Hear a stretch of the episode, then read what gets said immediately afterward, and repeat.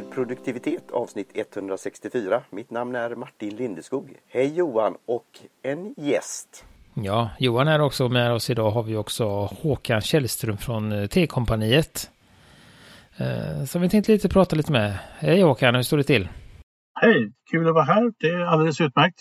Och Martin är som ni kanske hör, inte, inte helt i, i toppform. Nej, jag har värmande te här, men jag är lite rosslig så jag kommer hålla, vara lite, lite låg profil om det nu går, men eh, jag är med. Så att, och vi har återigen ett eh, problem med eh, posttransportföretag här. Eh, så att eh, jag har tyvärr inget eh, av T-kompanis te framför mig så att Martin får vara lite ambassadör för det här vad det nu du har valt? Vad blev det Martin? Eh, dagen till ära då, eller eh, när jag känner att jag har lite man-cold, så tyckte jag att Orange Rosemary eh, svart te, black tea, skulle kunna passa. Så jag har då dragit idag 95 grader i fyra minuter och en tepåse där. Luktar lite, det luktar väldigt mycket rosmarin. Och jag, jag har hört talas om det. Har man inte det i, är det Grekland man har? Det är ju inte te men alltså örtte med just sådana här eh, kryddor. Jag har ramlat på det någonting. Att just i Grekland har man lite sådana här saker. Eh, och just att det ska kunna vara på, bra för kroppen på olika sätt. Så jag tänkte det passade bra. Och sen är det då, eh, då apelsin då. Och det, citrus är väl bra för, för halsen. Och vi kan ju komma in lite närmare på det för ni har ju ni har ju väldigt mycket olika teer och, och i sortimentet så det kommer vi in på lite vidare här. Men, men har du något första utlåtande om smak och sånt? Det lukt, alltså jag kan ju säga då till dig, till Håkan, jag och Johan, vi är ju, när det gäller smaksatta teer, vi, vi har ju en viss inställning till det, generellt. Eh, men vi är öppna att testa. Men jag säger att det, det här luktar ju väldigt gott. Eh, alltså just, jag gillar rosmarin. Eh, det här med apelsinen kommer väl lite, och nu får du vara med oss här. Jag och Johan har ibland lite olika liknelser och ibland spårar vi ur. Men om du tänker den här Black Orange, Johan. Fanta, Coca-Cola och apelsin. Alltså det, det, är någon... Det är inte som en bergamott, alltså Earl Grey på det viset. Utan det kommer eh, ja, underifrån på något sätt. Eh, och det är väldigt, just nu, ja det känns väldigt bra. Det är värmande, det känns bra för min hals. Luktar gott, men det är inte stickande på något sätt. Ja, rosmarin, rosmariner blir ju lätt lite dominerande där också. Ja, jag gillar ju då eh, just det i, i maträtter. Alltså eh, att lägga det på olika saker. Eh, och då kan det ibland, om du kanske steker så, så kan det bli lite too much. Men just det här som jag sa, det här med i Grekland och annat, att man har sådana här kryddor, olika saker eh, i blandningar, i örtteer och sånt där. Eh, så det kan vara någonting. Så jag, jag tycker det var en, en trevlig kombination. Det, och sen gillar jag, igen då, det är ju det här med förpackning också. Jag tittade på tepåsen och tänkte, ja men vad är pyramidpåsarna? Men sen läste jag på då att det, det var blekt på ett visst sätt. Eh, det var inga metallbitar, inget lim och, och, så vidare. Och sen är det väldigt trevlig eh, förpackning med giraff i detta fallet. Det är djurmotiv på olika saker. Så, och olika stämplar av saker. Sen har ni ju, hur uttalar man det? Eh, life by, är det Follis? Yes, Life by Follis. Och eh, Follis betyder faktiskt uh, påse på latin. Så man kan ju säga livet är en påse om man vill det. Mm. Livet är som en påse. Eller i en påse. ja. ja. Men ska vi, eh, nu när vi ändå är inne, ska vi berätta lite om den här? För det är ju en liten speciell säga, del av ert företag, det här just Life by Folly. Uh, som du kan bara berätta lite om uh, vad det är och uh, kanske lite historien bakom hur den kom till i, i sortimentet. Absolut. Men, vi, vi, har ju, jag startade ju företaget 1999 så vi har funnits ganska länge och, och fokuserar på premiumprodukter. Eh, sen köpte vi under många år ett, ett te från ett kanadensiskt eh, varumärke som var dubbelcertifierat, ekologiskt och fairtrade som vi tyckte var viktigt att ha. Kunden efterfrågade det. Eh, och eh, till att börja med så sa kunderna, jaha, från Kanada, vad konstigt, odlar man te där? Nej, det gör man förstås inte. Men sen så, så ändrade sig det där, så ingen sa så, utan då sa de istället, jaha, från Kanada, hur hållbart är det? Så teet och örter gick då ifrån eh, Afrika och Asien till Kanada, packades, skeppades till oss. Och det där var helt enkelt ett problem för oss. Det var en utmaning. Vi hade pratat länge om att starta någonting eget. Och då sa vi det, nej men nu är det dags att göra det. Och i och med att jag är, är ofta i, eller ofta i alla fall ett par gånger om året, träffar producenter och teplantager så hade vi i Asien, Indien, Sri Lanka framför allt, så hade vi mycket kontakter. Eh, Eh, då sa vi att vi drar, vi drar igång det här varumärket och då ville vi ha det så, så vi drar igång ett varumärke så det skulle vara så hållbart det bara kunde vad gäller liksom eh, allt ifrån teet, ekologiskt, fairtrade, det där som du var inne på Martin med, med själva förpackningen. Man kan ju ha en pyramid men ofta kanske pyramiden är av nylon som inte är någon hit. Här har du ett eh, papperskuvert, det är syre, syra, förlåt, syrablekt. Du har som du sa, det är inga metallnitar, du har inget klister. Du har vegetabilisk eh, tryckfärg på askarna, eh, FSC-märkt papper och allt det här. Plus att vi då är ett, ett te som är single estate som kommer från ett plantage. Och vi vet alltid var det kommer ifrån. Många andra teer så vet man ju inte.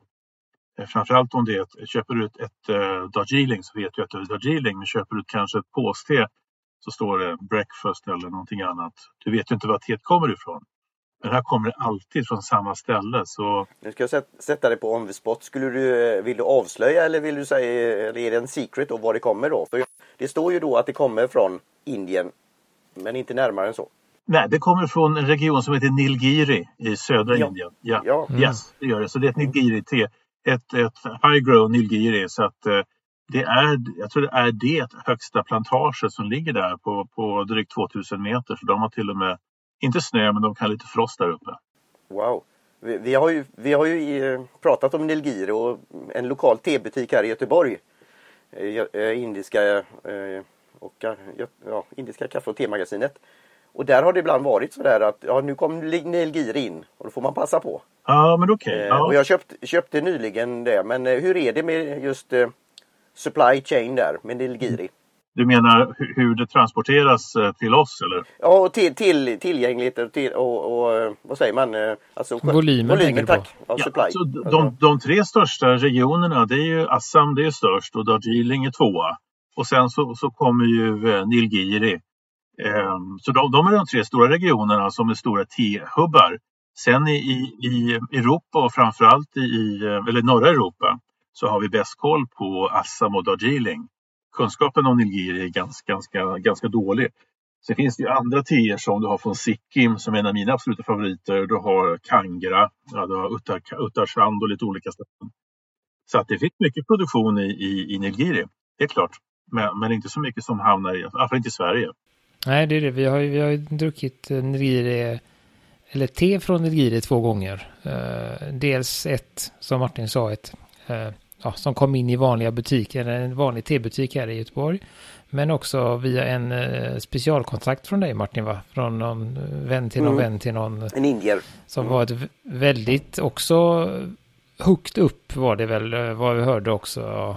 Uh, och det var både ett svart och ett, vad hade var det mer vi fick va? Vi fick ju någon liten sån här smakprov på något lite finare te som vi inte, eh, inte vet ens vad det kostar eller någonting. Utan... Det var ju förvildade buskar och sånt här och träd. Och de, ja.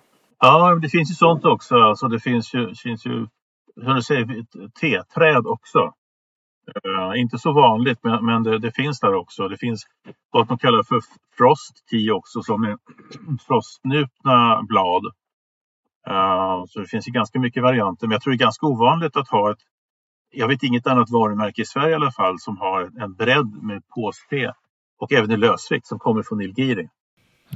Och det är i, i den här serien så är det samma te, om man säger så, i, som bas i alla svarta teer om man säger så. Yes, det är det.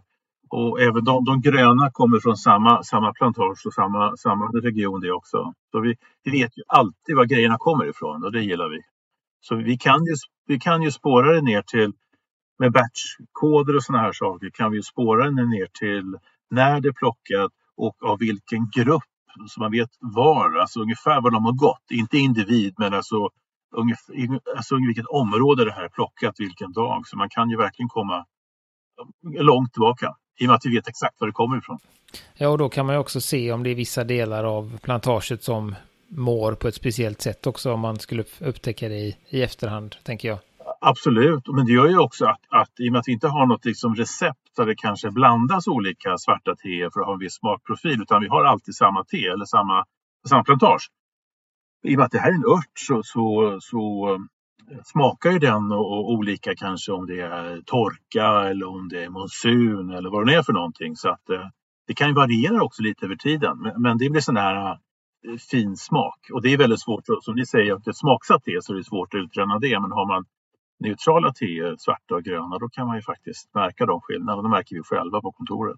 Ja, och det har vi pratat en del om just de andra eh, större märken som just de här, som du var inne på, breakfast-teerna. Där, där går de ju mer efter att ta det som finns och få exakt samma smak varje gång. Men man vet aldrig riktigt vad det är för te man får. Men man får alltid den här frukostsmaken. Mens om man gör som eran väg då att man vet vad man får om man har en speciell eh, speciell eh, odling så, så får man små variationer i te i smakerna, eh, vilket är väl en mer, eh, tycker väl jag då, ett, ett, naturligt förhållande till te. Att nu smakar det så här eh, och det är inget, att det, det, är så det är, att, att det, det blir lite... Det är precis som med viner och så. Ja men det är det och det är samma sak som du var inne på där som skapar ett bra vin, som skapar ett bra te eller som påverkar vinet. Det här med höjd över havet, sol, jord, nederbörd. Så det, det är ganska, ganska lika. Vi har till och med några, några sorter där, där som för ett annat varumärke som, som vi jobbar med eh, från Sri Lanka där man jämför teerna med champagne, eh, jag tror det är Shiraz, eh, Cabernet och sådana här saker där man just för in det här vinpratet, vindiskussionen i teet också, så det är väldigt lika. Spännande. Äh, Aroma eh, Wheel. Då ska jag låta Johan fortsätta här lite med frågor, men jag blev så ny nyfiken här nu som gammal inköpare och, och, just att man har varit jag har varit på konferenser, man går på hotellmöten, eh, mingelmöten och annat och så kommer, eller på kontor och så är det den där tepåsen. Vad har de att erbjuda? Och då har det varit en del olika varumärken som har varit duktiga att komma in. Eh, men det har tagit lite tid.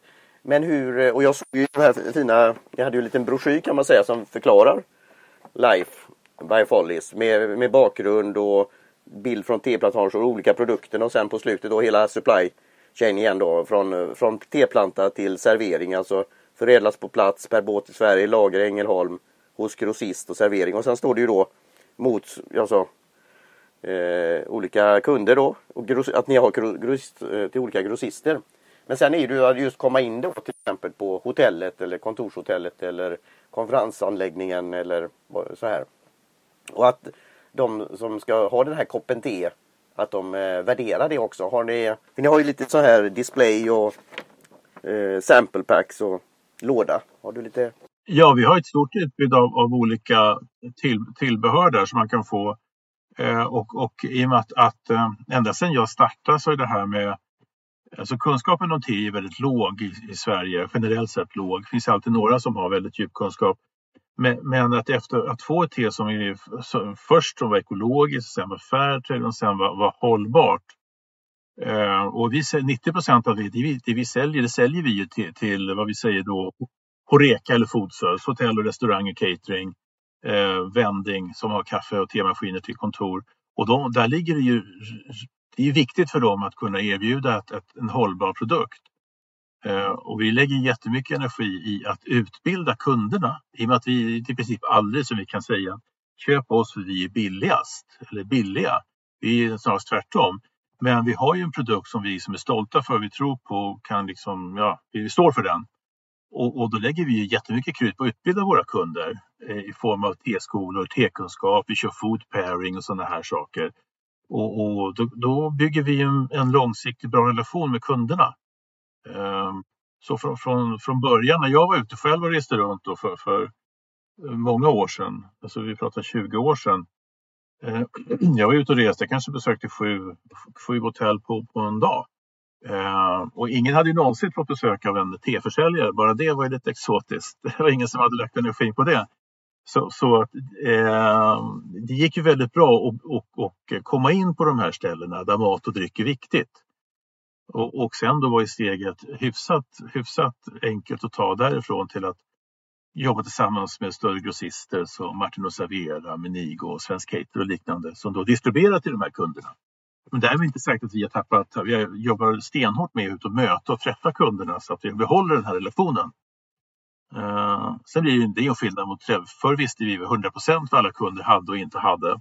Det vet vi ju inte idag i och med att många köper ju bara genom att lägga en order via webben till kanske en stor matgrossist. Nej men det tycker jag jag tänkte lite på. Det är ju lite det vi försöker på våran eh, lilla skala här just att höja intresset och kunskapen om, om te och att alla te inte är, te är inte liksom, det är inte samma utan det finns en, det finns en skillnad i, i kvalitet och det finns en skillnad i smak och, och just att man då ska, för, alltså vi, vi vill ju att de som köper det vi kallar för matvarubutikste, att de ska våga testa något lite bättre från en tebutik eller eh, som ni beskriver också. Alltså det är ju ändå något annat än de klassiska märkena om man säger så utan att, att nämna någon. Eh, som just den här kunskapen om, om te och sånt. Så att jag, jag blev lite förvånad just att eh, när du berättade att, att, att, kunderna reagerade på att det var från Kanada och hur de, för det är ju väldigt, för jag just om man kollar på ett Även om man tar ett klassiskt te som går till en tebutik i någon av våra lite större städer så har ju det också en väldigt lång, lång resa som ingen ifrågasätter. Jag tänker från, alltså sådär, utan det är, och att, att det är då på, kan absolut påverka smaken den här resan från plantaget i, i Kina till exempel till något lager i Kina som sen går till något lager i Europa. Och, och vissa teer har jag, vad jag har förstått som till exempel som blandar teer från både Kina och eh, och eh, Sri Lanka till exempel, då kommer ju teerna, sen så åker de ju iväg och blandas och sen så kommer de tillbaka till ett, ett eh, större varuhus i, eh, i Europa som sen går ut till en till de olika, så att det är ett jäkla flygande på, eller åkande i alla fall, på teerna som, som borde påverka smaken men um, så det är ju kul att, att ni får den reaktionen, att ska de verkligen åka så långt? Ja visst, jag pratade med teet, rätt om det, det kanske det stämplar tre år men det blir inte dåligt att dricka te som har funnits i fem år. Men det här mineraler och antioxidanter, alltså det nyttiga i teet som många är ute efter, efter sex månader och sånt där så börjar det sakta avta. Och har du ett te, men du kan ju ha te utan något, något, något stort varumärke, det kan ju innehålla te från, från fem länder idag, sju länder nästa gång, fyra nästa gång. Och så har det blandats. Jag vet, I Dubai, jag besökte dem för ett par år sedan, då finns en stor T-hub där som blandar mycket teer åt, åt äh, massor med varumärken. Och de hade ju helt enorma lager av teer som hade legat där ganska länge och som sen då blandades, packades och stämplades med två eller tre år. Eh, de har, det har gått en stund liksom innan det kommer, kommer till, till koppen. Eh, våra teer, då, vi lägger en order och de skördas, packas och skeppas. Och det går ju några månader där också. Men, men eh, för oss har det varit viktigt liksom, att veta var grejerna kommer ifrån och det, det är något som vi kunderna alltid har uppskattat. Så finns det alltid de som, som fokuserar på priset, att, att eh, vi ska ha det billigaste. Och, och, och då är det det som gäller. Men, men för det måste jag, för den, jag ska säga, görs slutpaketeringen eh, i eh, i, i Nilgiri på plantaget och så kommer liksom färdiga lådor till er eller hur? Slutpaketeringen de, de, de görs i Calcutta från oss och sen skeppas det med båt därifrån till, till vårt lager då i Ängelholm. Det gör det. Så. Men då är det i alla fall om man säger för då är det ju väl förslutet på den liksom, större delen av resan. Oh ja, utan det... Om man säger just jämfört med om man då jämför med lösviktste till exempel som som är väl just när det åker fram och tillbaka och det öppnas och stängs och sånt. Så där just den här eh, att det utsätts för atmosfär eller för luft påverkar ju också kvaliteten. Medan ni ganska fort liksom stänger in smaken och kvaliteten och sen eh, fraktar det vidare. Det är också en, en, en, skillnad tänker jag. Ja, alltså det för oss, det, det, det, plock, det, det plockas på morgonen. Det går in i fabriken i plantaget i Nigiri. De hanterar teet och efter ungefär 24 timmar så är det färdigt att drickas och då skeppas det till, till, fabriken då där det packas i Calcutta. I, i, I princip, vi skulle kunna ha ännu mer aromtäta kuvert Men då hamnar man ju på folie och vi är inte så pigga på att ha foliekuvert. Um, så att, att eh, visst är det så. Alltså, färskare än så, det är svårt att få det. Eller klart, man kan ju gå in och köpa i en tebutik så kan man ibland hitta man ju liksom in, det står det liksom, eh, igår fick vi, eh, kom flyget med Darjeeling second flush. Eh, och det är färskare än färskt. Men, då har man ju tappat lite hållbart och andra, hållbarheten å andra sidan när man flyger in det. Eh, så att det är svårt att göra allting rätt. Men, men eh, färskheten är ju svår, svår att klå i våran, våran vad säger man, försörjningskedja. Att men jag tänkte, tänker vi ska backa lite, vi kommer komma tillbaka med berätta. Men jag tänker om du ska börja där vi hade tänkt att börja. Ja, berätta lite om dig själv, ja. kanske. Uh, uh, och ja, men lite kort bakgrundshistoria. När jag var sju år så önskade jag mig en bok om Kina av skriven av någon pensionerad svensk ambassadör som hade jobbat i Peking då. Mina föräldrar var lite oroliga vad det skulle bli av mig. Eh, så jag fick den där boken, jag läste den där boken och har alltid gillat Sydasien, speciellt då Kina, Indien. Eh, sen så läste jag en massa statsvetenskap, eh, nationalekonomi, ekonomisk historia på universitetet.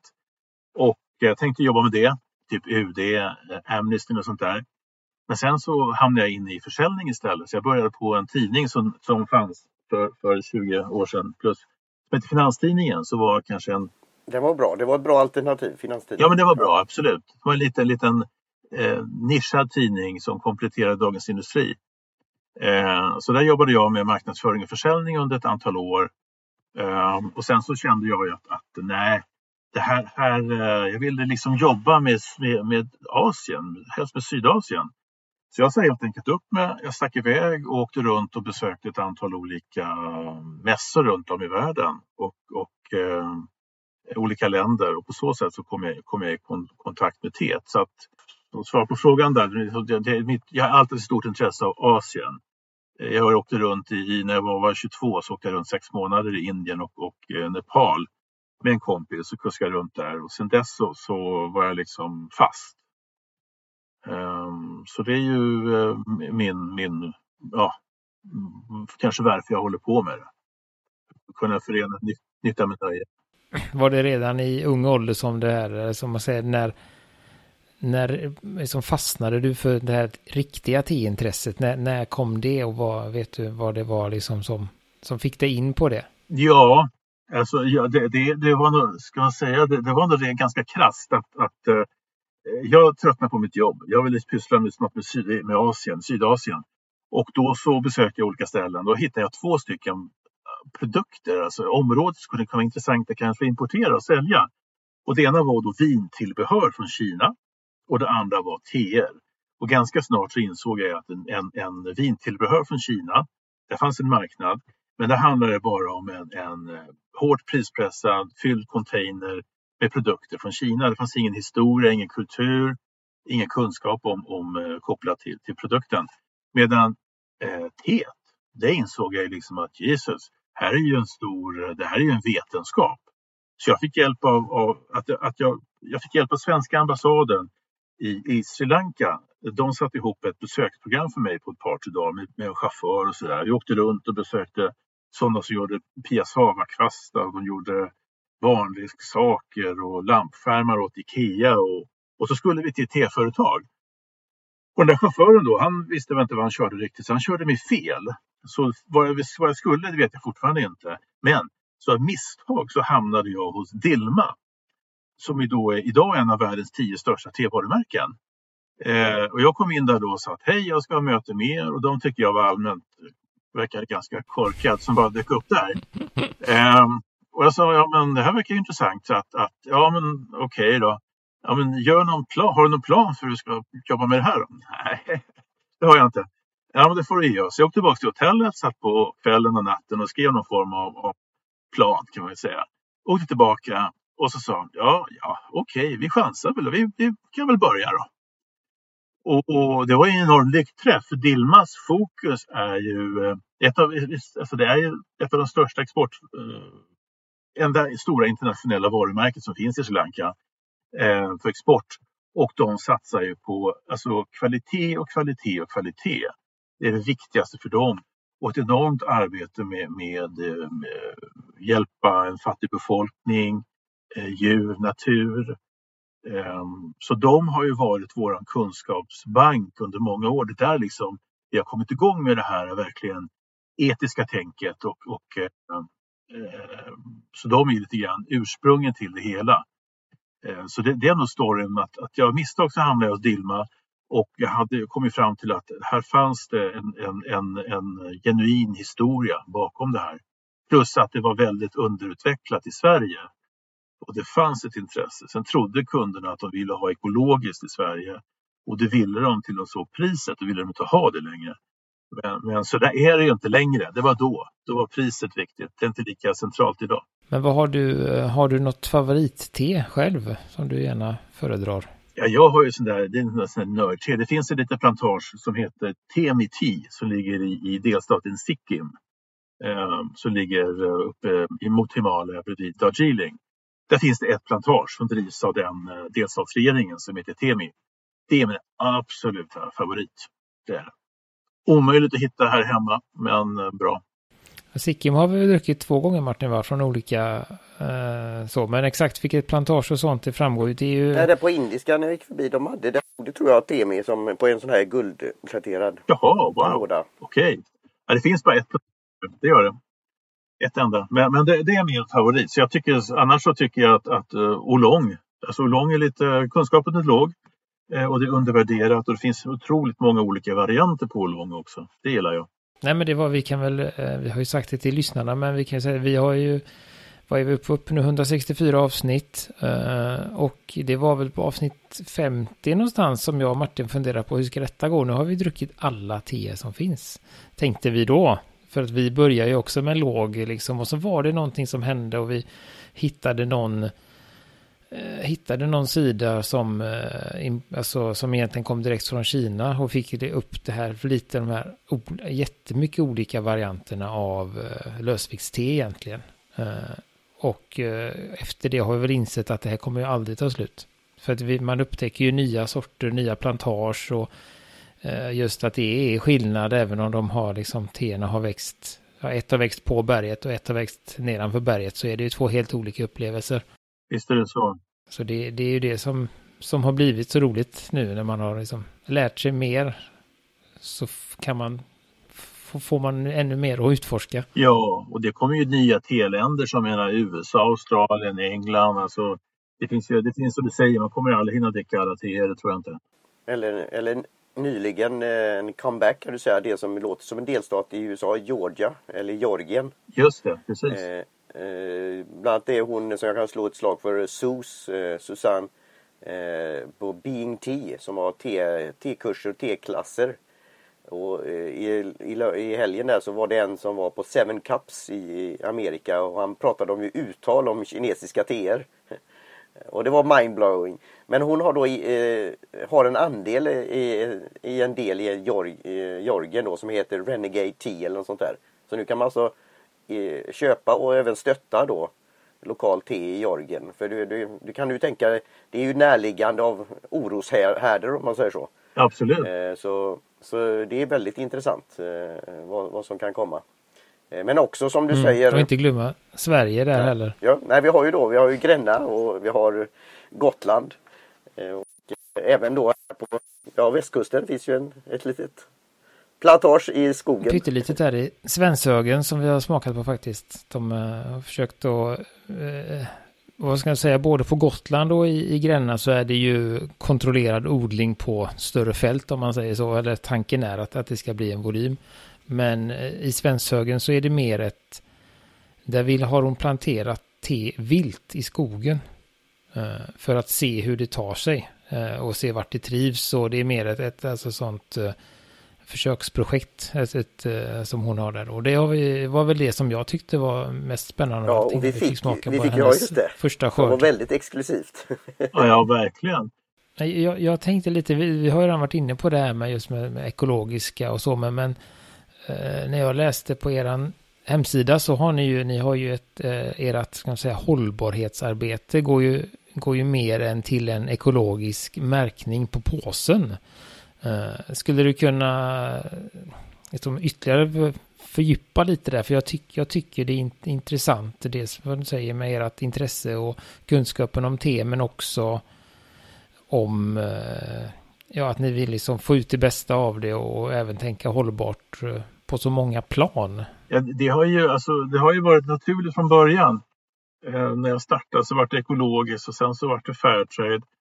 Och i takt med att jag besökte de här plantagerna i Sri Lanka och Indien så insåg jag att behovet var, var ju enormt.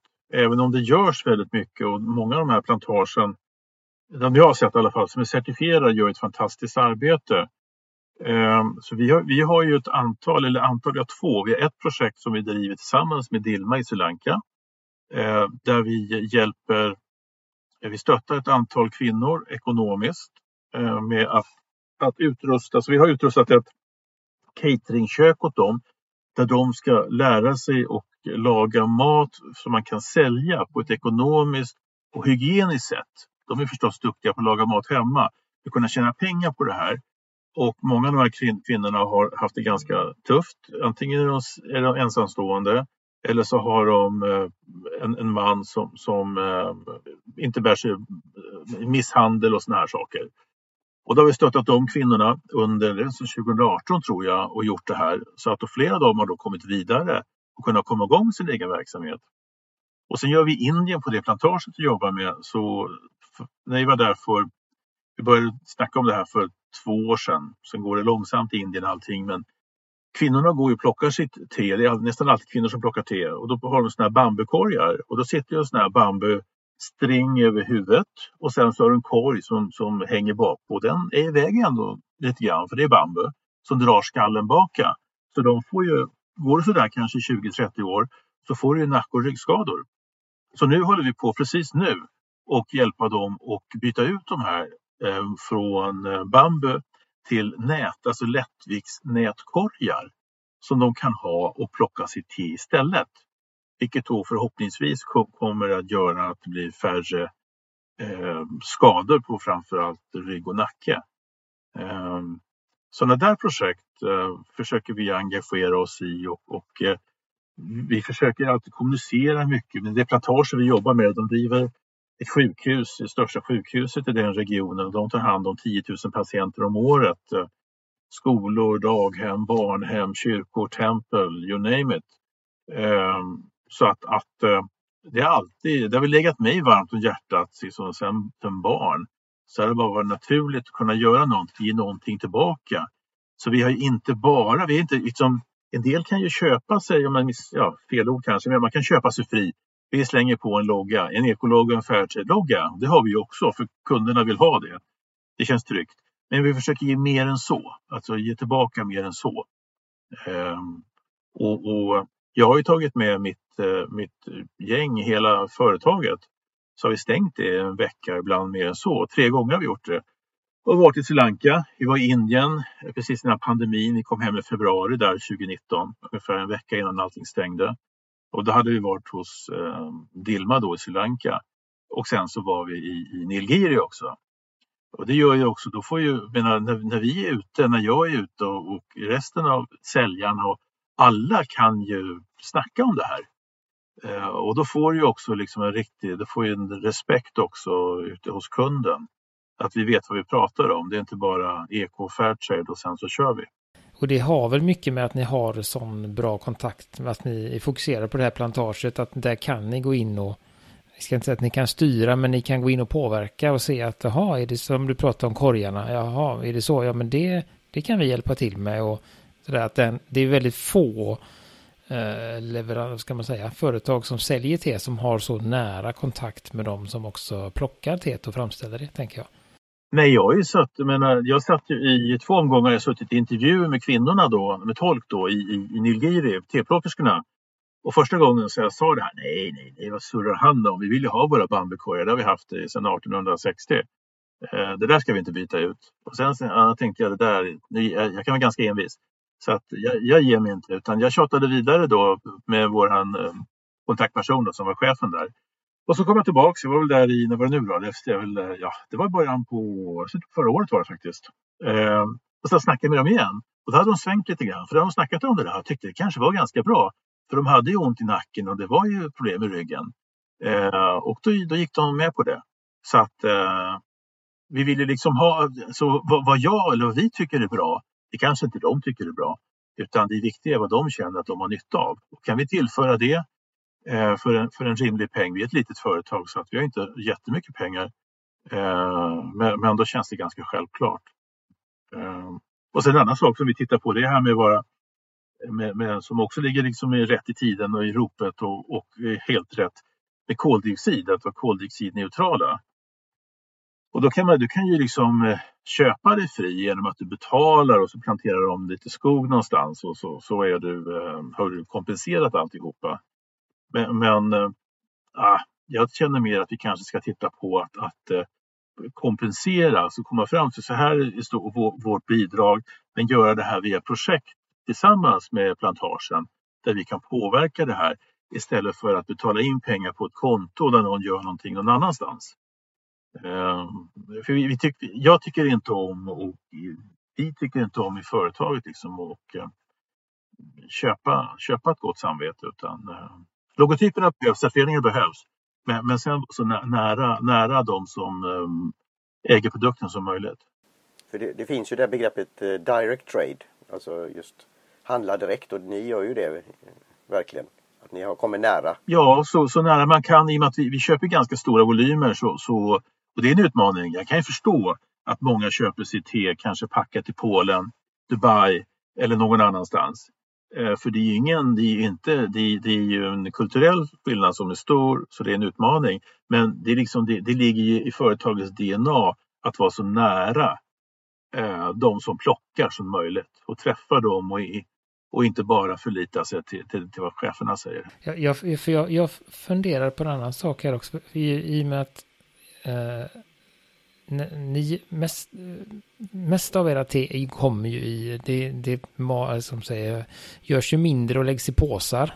Eh, och då försvinner ju en del av, en del av den kvalitativa smaken försvinner ju när man gör så små bitar. Men det blir ju, jag förstår ju varför, för att, att det är praktiskt och lättare att, att liksom, man får sälja det överhuvudtaget. Men, men har, ni, har ni några funderingar på att liksom andra former av teer, kanske lite storbladiga eller, eller för att behålla den här kvaliteten som det är från början? Vi, vi, har ju, vi har ju ett sortiment på lösviktsteer. Det är, jag tror det är 22 eller 23 sorter vi har som är då lösviktsteer som är ju då alltifrån ren Darjeeling till Assam och, och eh, ja, en rad olika röda, svarta, gröna. Sen så har vi ju för, pratar vi om att man skulle kunna göra i, i pyramider. Eh, men då gäller det också att det är ingen mening att och, eh, göra en produkt som bara ser flashig ut men som inte, inte är bra.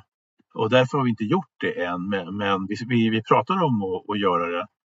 Eh, sen är det så också, du har, du har, du har ju olika, det känner ni till, två olika typer utav eh, te som man har till tepåse. Antingen kan du ha vad kallar för CTC, eh, Crush, Tear and Curl, där man hackar teet liksom fint, fint, fint, fint, fint i små, små, små bitar. Eh, och de, de varumärkena som är uteslutande fokuserar på pris och volym eh, de använder det här och då får du smaksätta det ganska fort för det, det CTC-teet det, det, det brygger du ju väldigt eh, snabbt.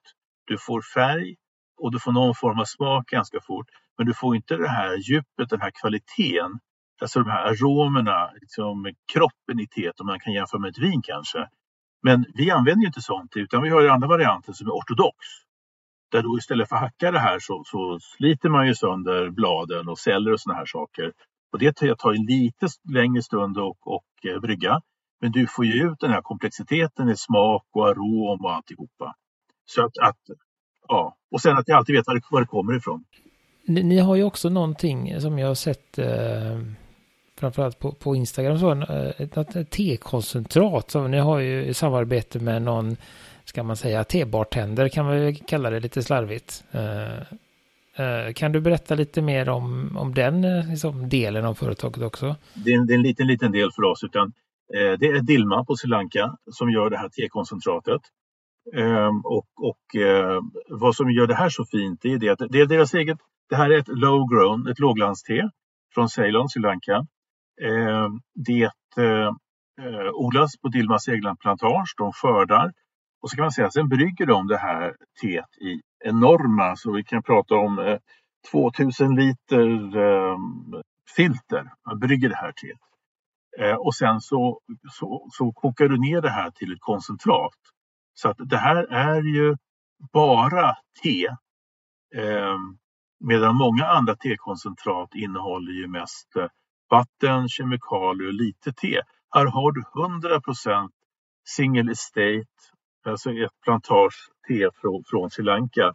Och eh, de tillsätter lite, lite honung i det här så att men, men eh, jag tror det är 4% socker så det är mindre socker i det här teet än vad det är i, eh, i juice eller rent av i mjölk. Och i och med att du använder riktigt te så, så har du fullt med antioxidanter och mineraler. Så du har ju en fantastisk produkt. Ehm, problemet är ju bara att, att vi i Sverige tänker ju tekoncentrat, vad 17 är det då? Iste, ja det är under juli, sen kan man inte dricka det. Det är lite så, men Coca-Cola dricker man ju året runt och, och Fanta året runt. Men det sitter något i våra huvuden att det är svårt att få, få, få oss som, som konsumenter att använda det här, se det som en, en året runt-dryck. Men det, det, är en fantastisk produkt. Ja, då får du vad heter det, ta dina eh, gamla erfarenheter från Kanada då igen. För alltså iste är den, eh, det är den populäraste drycken i eh, Nordamerika vad jag vet. Absolut. Och då är det inte, men det är inte på samma kvalitet, alltså generellt samma den nivå ni, ni är på. Så, utan det är ju då mycket socker kanske och annat. Men generellt, sen är det sådana som är duktiga på att göra kallbryggt och ja, allt från delis eller restauranger eller Eh, och visst, det är ju det är väldigt svalkande just under sommaren men det, det kan ju bli en måltidsdryck. Det, och här, jag tyckte, jag får ju säga det då lite just med marknadsföring också, er sida och webbplats och just er Instagram-konto. Det är väldigt Ja det händer saker och det verkar vara positivt och glatt och, och när man ser de där drinkarna så blir man ju, det är läskande. Ja, ja men kul. Vi, och vi försöker jobba också med att ta fram lite innovativa, både i drinkar, vi gör food pairing och sådana här saker. Och ostbricka med te, det är helt fantastiskt. Rödvin och te, där har de flesta eh, satt i sig några stycken. Men just med ett varmt te, det, det hjälper ju, det, det, hjälper, det släpper ju loss aromerna i osten. Eh, nu går jag gick från iste till ost här. Men, men eh, det är mycket man kan göra, alltså innovation och inte bara tänka frukost, konferensfika eller framför tv på kvällen. Det är så mycket mer man kan ha det till. Så potentialen att utveckla det här är enorm. Men, men eh, det är inte lätt att ändra konsumtionsbeteenden. Nej, det, och det, det, är väl det. Och jag skulle gärna ha en, eh, en eh, lite, ska man säga, nytt, nyttigare tebaserad eh, dryck istället för de här läsken som säljs. Som skulle vara lite enklare att få tag på då. För att just enkelt kunna få tag i en, en god kall dryck som är, är tebaserad. För det finns ju inte så mycket där. Det finns ju lite eh, vad heter de nu, kombucha och sånt. Men, men det är ju en annan, jag tänker en, en mer kanske den kan ju vara lite svår ibland, kombuchan, beroende på vad det är för smak. Vi har ju tittat på att, att kunna... Vi skulle kunna importera, vi importerar det där koncentratet typ i literflaskor. Man skulle kunna köpa det i, i, i 50 liter eller 100 liter eller vad det nu ska vara för någonting. Och sen så hitta ett, ett, ett bryggeri som kan brygga det här. Eller som kan buteljera det här snarare sagt. Eh, åt oss och så har man det färdigt att dricka. Eh, vilket gör det ännu lättare. Men, men, det är ett projekt som är ganska, ganska stort och ganska svårt för oss att dra som så pass litet företag. Och det jag tänker att det, det är både med det, med det och med det jag pratade om med, lite eh, andra tider, Det, marknaden är väl inte där riktigt än heller. Det är väl det som är ett problem också. Att man, det är några varv till ni behöver ta med kunder och med, med, med, person, med folk, befolkningen helt enkelt för att man ska bli mogen för de här nya Eh, produkterna. Ja, det är så. Vi har ju jobbat med det här, med, med det här iste, eller T-koncentratet, iste-koncentratet vad man nu kallar det, under ett antal år. Så det ökar sakta, sakta, sakta. Men ofta är det så att ja, då känner vi sommaren, det gick ju bra det här. Och så kommer september, nej, nej, nu ska vi inte ha det längre. och så får vi börja om igen till våren så det är som du säger, man måste liksom ändra, ändra ett tänk och ett beteende. Uh, och inte bara få, få bort det från en säsongsprodukt. Det. Men det för oss kan det vara, om vi är och, och pratar med kunderna och så säger de, ja men säger man kanske, ja men testa en, en på vintern, en kall sallad och så dricker du en varm kopp Earl Grey. Jaha, kan man göra det? Man, man liksom, eh, Mm. Vi är så långt borta ifrån från det där. Det är så. Det, det är mycket, men det, det finns mycket potential, det gör det. Och nu har vi varit inne lite nosat, men har ni, har ni några nyheter eh, som är på gång? Eh, som du har möjlighet att berätta om eller eh, inom snar framtid här? I, ja, alltså vårt fokus nu, i och med att vi, vi, vi introducerade ju Life by Follies i mars 2020. Eh, det var precis när allting stängde och pandemin eh, rasade över oss. Så att, att, eh, men i och med att vi hade så starkt förtroende hos, hos kunderna så lyckades vi introducera det. Så att vårt fokus nu det är ju att fortsätta bygga det varumärket och komma med nya smaker där och utveckla det. Eh, det är det. Sen kommer det att komma ett, ett antal nya eh, smaker i lösvikt. Eh, men det är ändå så, även om vi, vi säger att vi kan öka, vi ökar vår försäljning av lösvikt 100 procent på ett år, så kanske det bara står för 2 procent av vår omsättning. Eh, så den, den, den målgrupp vi har så är det ju väldigt mycket tepåse och där är fokus eh, Life by Follies och växa med nya smaker där. Och ni har inga planer på att gå som säga, direkt till, till privat kund eller köpare, utan ni, ni kommer fortsätta via det, era marknad, så företagskunder kan man väl förenkla det till. Ja, vi finns ju idag på, på, på dagligvaruhandeln också. Vi har ju, vi är listade till exempel på Citygross. Eh, vi är listade på Hemköp. Och sen kan du ju köpa typ sådana här äh, webbshoppar som det kan vara Apotea eller Deletea eller Office Depot eller någonting. Och vår egen webbshop också. Vi har T-kompaniets egen webbshop.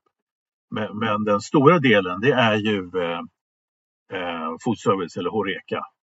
Det är det. För det är liksom, där har vi byggt oss, där, har vi liksom, där står T-kompaniet för någonting. Vi står liksom för kunskap, kompetens och litar på oss. Och, och där har vi byggt oss ett, ett, eh, ett bra namn med bra produkter. Men dagligvaruhandeln är tuff för det handlar ju om mycket om pris och eh, lågt pris och sen så lägga mycket pengar på marknadsföring. Och det, det, det, det, man kommer tillbaka till det här lite grann, eller ganska ofta, att som litet företag så, så, så, så är det svårt.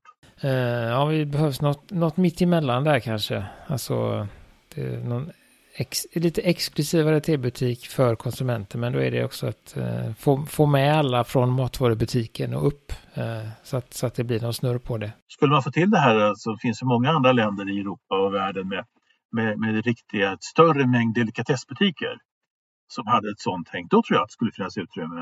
Eh, men, men de, är, de finns ju i Sverige också. Men det är så pass få. Så att, att, eh, och sen har man specialbutikerna, tebutikerna, det var det som jag började med när jag startade företaget då för, för eh, med TET. 20, 20, 2001 var ju TET kom in i det hela. Eh, då var det ju tebutikerna som var våran målgrupp. Men, men även de är ju, är ju, ganska få för att, att eh, kunna bedriva en, en, ett företag. Ja, nu börjar vi närma oss slutet här. Jag tänker, är det någon, vi har ju gäster ibland. Är det någon du skulle vilja liksom lyssna på i, i ett framtida avsnitt? Ja, jag satt och tänkte på det där. Eh, så, men men det, det, det, är mer, det, det är mer ett, um, det finns, finns ju en som jag tror skulle kunna verkligen tillföra någonting här. Eh, men det är, det, det är utifrån då och då är från Sri Lanka. Och då är det ett, uh, um, sonen till grundaren av, Dillan, Dil, av Dilma, Dillan Fernando. Som liksom är, hela, hela han är som en, en tebuske. Han liksom brinner för, för te, kvalitet, ursprung, eh, Eh, det etiska alltihopa. Eh, och han är i Sverige då och då, så kanske kan vara något. Men då är det på engelska. Ehm, så, så är det. det skulle vara, han tror jag skulle kunna också tillföra någonting. Ehm, för han, han, han, han brinner verkligen och, och han reser jorden runt och, och missionerar till. Ja, vi har ju lite, vad ska jag säga, har haft planer under lång tid på att göra något på engelska. Vi vill inte blanda in engelska i detta formatet, utan vi ska fundera på något, något annat då, men det är inte riktigt, inte riktigt framme vid hur vi vill, jag säga, hur vill vi göra det än. Men det är bra att ha lite, vi har några förslag där då, fall det, fall det blir verklighet någon gång. Kan absolut vara. Så, men du, du nämnde att ni hade en webbshop och sånt. Vad, vad, om man vill handla i den eller läsa lite mer om er, vad, vad finns ni i Eh, vart kan man hitta information om er på webben? Ja, alltså våra, våra hemsida tkompaniet.se. Eh, det är den eh, bästa källan. Sen hittar man ju som sagt våra produkter på, på många webbshoppar eh, runt om. Ska du fördjupa dig om, om vad vi står för Så T-kompaniet, eh, vi har en Youtube-kanal. Hittar oss förstås på Facebook och på, på Instagram där vi lyfter fram alla de eh, produkter vi, vi, vi jobbar med. Det är väl det, är, det är där vi syns mest. Ja, men det är bra. Det är bra. Ja, ni hade en väldigt eh, bra hemsida tyckte jag. Det fanns mycket god information där. Ja, men kul. Vi håller på att jobba med att ta fram en hållbarhetsplan också. Men, men desto mer man, man gräver i det, desto, desto, mer, desto mer komplicerat blir det. För det gäller ju att veta vad man säger och att man kan stå för saker också. Så den kommer också snart att finnas. Jag ska bygga ut den sidan på, på webben kraftigt. Uh, ja, nej, men jag tänker det har varit fantastiskt eh, kul att ha det här Håkan och kul att du kunde ta dig tid i ditt uh, schema som verkar vara ganska bokat. Uh, Eh, så att det är alltid kul. Kul möjligt att se och, och vi vill ju få in, ska säga, insikt från så många olika delar av, av T-världen som möjligt. Så att det är kul att du kunde ta dig tid också som Ja, men självklart. Jätteroligt att, att vara med. Liksom, eh, ni, precis som, som jag, brinner för te. Liksom. Det, det är ju eh, det är 100 procent för mig. Så är det. Absolut. Jag åker till Indien snart. Jag, jag ska träffa våra leverantörer igen. Så att, eh, ja, spännande. Ja, nej, och vi, vi har fått lite, kan jag inte säga till lyssnarna avslutningsvis, här, att vi har fått lite prover från, eh, från Tekompaniet så att vi kommer att eh, provsmaka deras teer framöver här i kommande avsnitt också. Eh, så att det, det var det. Men då tackar vi för oss för idag. Vi tackar Håkan för att han var med. Vi tackar Jim Johnson för våran jingel och Kjell Högvik Hansson för våran eh, logotyp. Och så finns vi på produktivitet.se och Facebook och Instagram även här. Så Hej för denna gången. Hej, tack så mycket. Tack Håkan. Tack så mycket.